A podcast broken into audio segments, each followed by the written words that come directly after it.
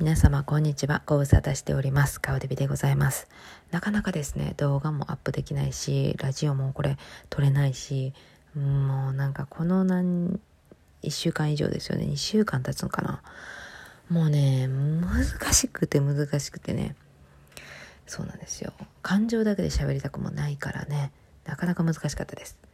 5月の25日に起こったジョージ・フロイドさんが白人警官含め4人の警察官にあの取り押さえられた後にね殺害されました。でそれも動画が残っていたので、えー、世界中に拡散されてあの大きなデモに今もなってるんですけどもこれがね1件や2件じゃないんですよね。何件も今まで起こってることですから無実の罪で黒人の人が殺されてるのは本当にね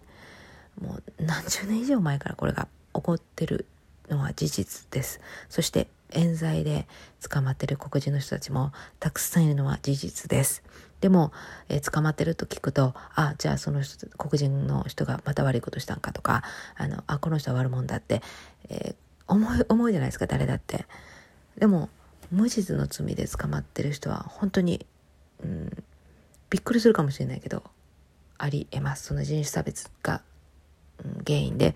捕まってるっていうのは本当にありえます。で今こんなやってあの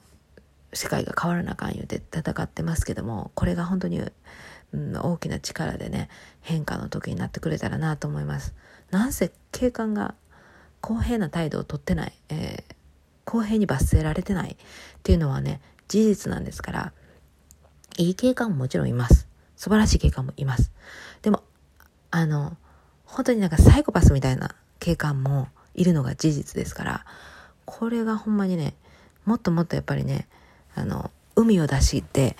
完全に変わらないといけない時だなと私も思います。で黒人男性と結婚している今ですねやっぱりそういう彼らの思いに寄り添いながらね生きてるでやっぱり苦しいですね自分もやっぱりあのそういう話を聞いたりとか現実に彼がもうなんか追ってる重荷っていうか常に常に黒人であることで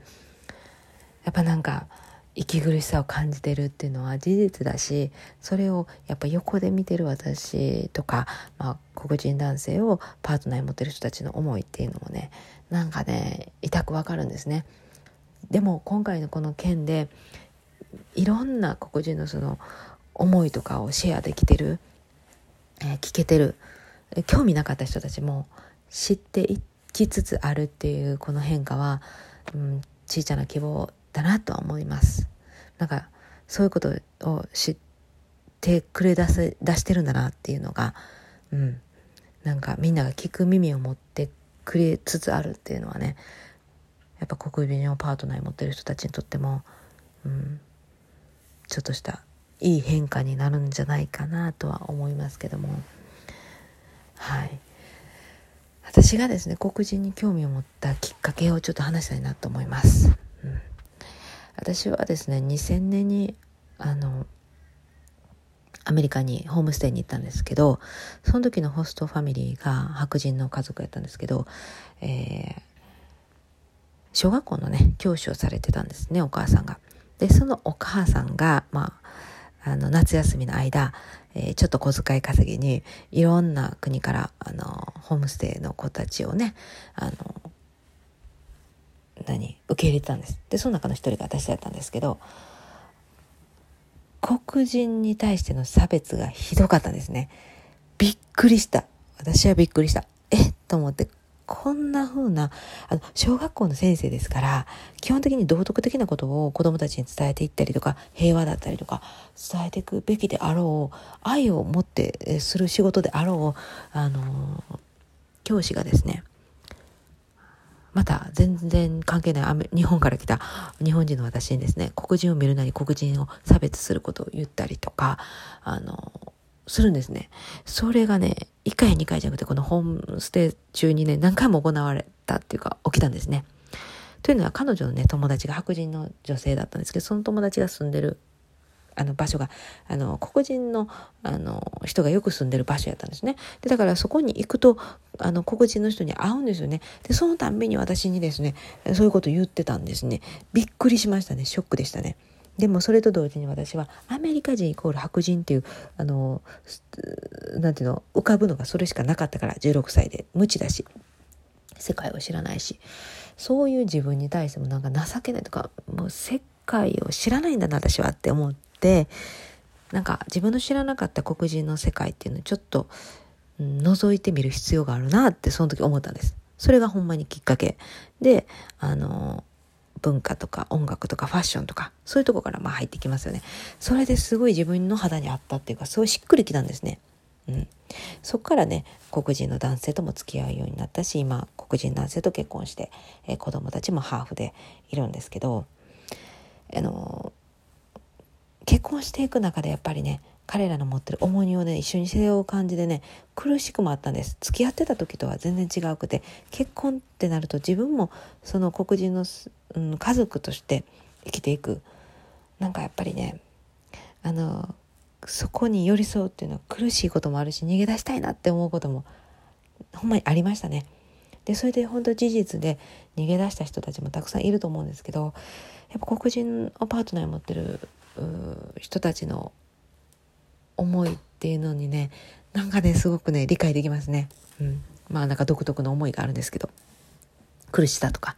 もあるんですけどね。そういうのをね本当に知らなかった人たちがちょっとでもなんか知ってくれてるっていうのがね、うん、これ今言ったよね私。もう同じことばっか言ってるよね。まあそういうことなんですよ。でも黒人の思いっていうのは黒人しか分かりませんから黒人の人たちの声をね私もあの字幕がついてる日本語字幕がついてるやつはどんどんシェアしていってるんですけどあのそういうのがねこの時代でこういっぱい拡散されているっていうのはいいことだなと思います。なので黒人のことは黒人に語ってもらって私が語るっていうのはそういう黒人を持ったパートナーの思いとあとあのどうしてこの黒人に興味を持ったのかっていう話と、これはねあのアメリカだけの問題じゃなくて日本人も黒人を差別してる人がまだまだいているっていうことも、うん、知ってほしいなと思いますね。あの私がアメリカに来て、うん、アフリカンアメリカンの人と結婚してて、えー、白人と結婚している日本人女性に言われたことなんですけどこれは一人じゃなくてね、あの何人かに言われましたけどなんで白人じゃなくて黒人を選んだのってそれは家族があの反対したでしょうって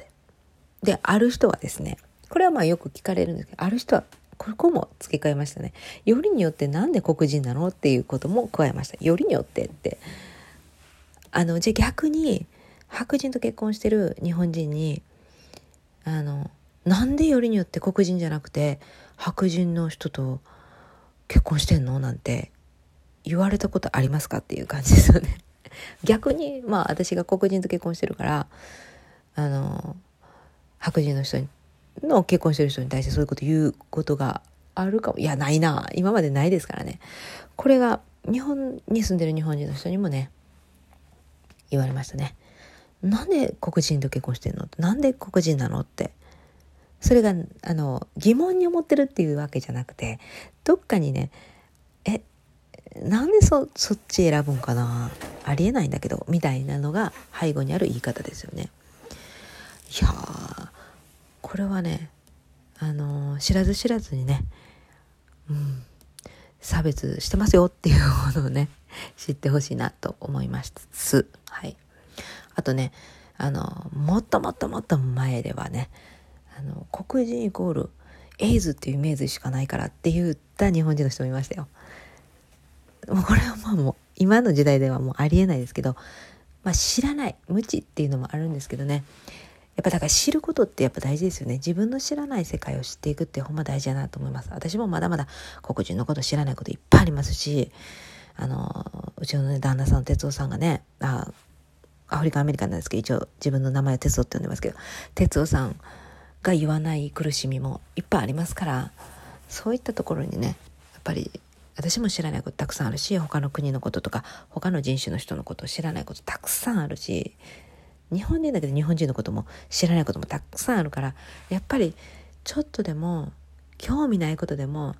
知ろうとする気持ち知っていこうっていうその意識がやっぱ変化につながるんかなって思います。うん、私はそう思います。そして自分の子供たちが大人になった時にまだこれしてんのって言いたくないですよね。今何百年とこのことしてるんじゃないですかっていうことをしてるからやっぱ2020年でこれじゃダメでしょって思いますよねだからやっぱり自分の子供たちが大きくなった時のことを考えて今こうやって変化しようっていう流れになってるのはね、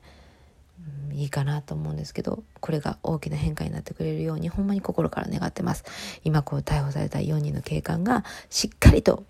罰せられること公平に罰せられること。そして今までねあの結局あの不起訴処分になってる警官もたくさんいますからね、えー、そういう事実を知っていきましょうっていうことですよね。本当にね今日はなんかまとまりもないし結局何がちゃんとメッセージ伝わったか分かりませんけども、え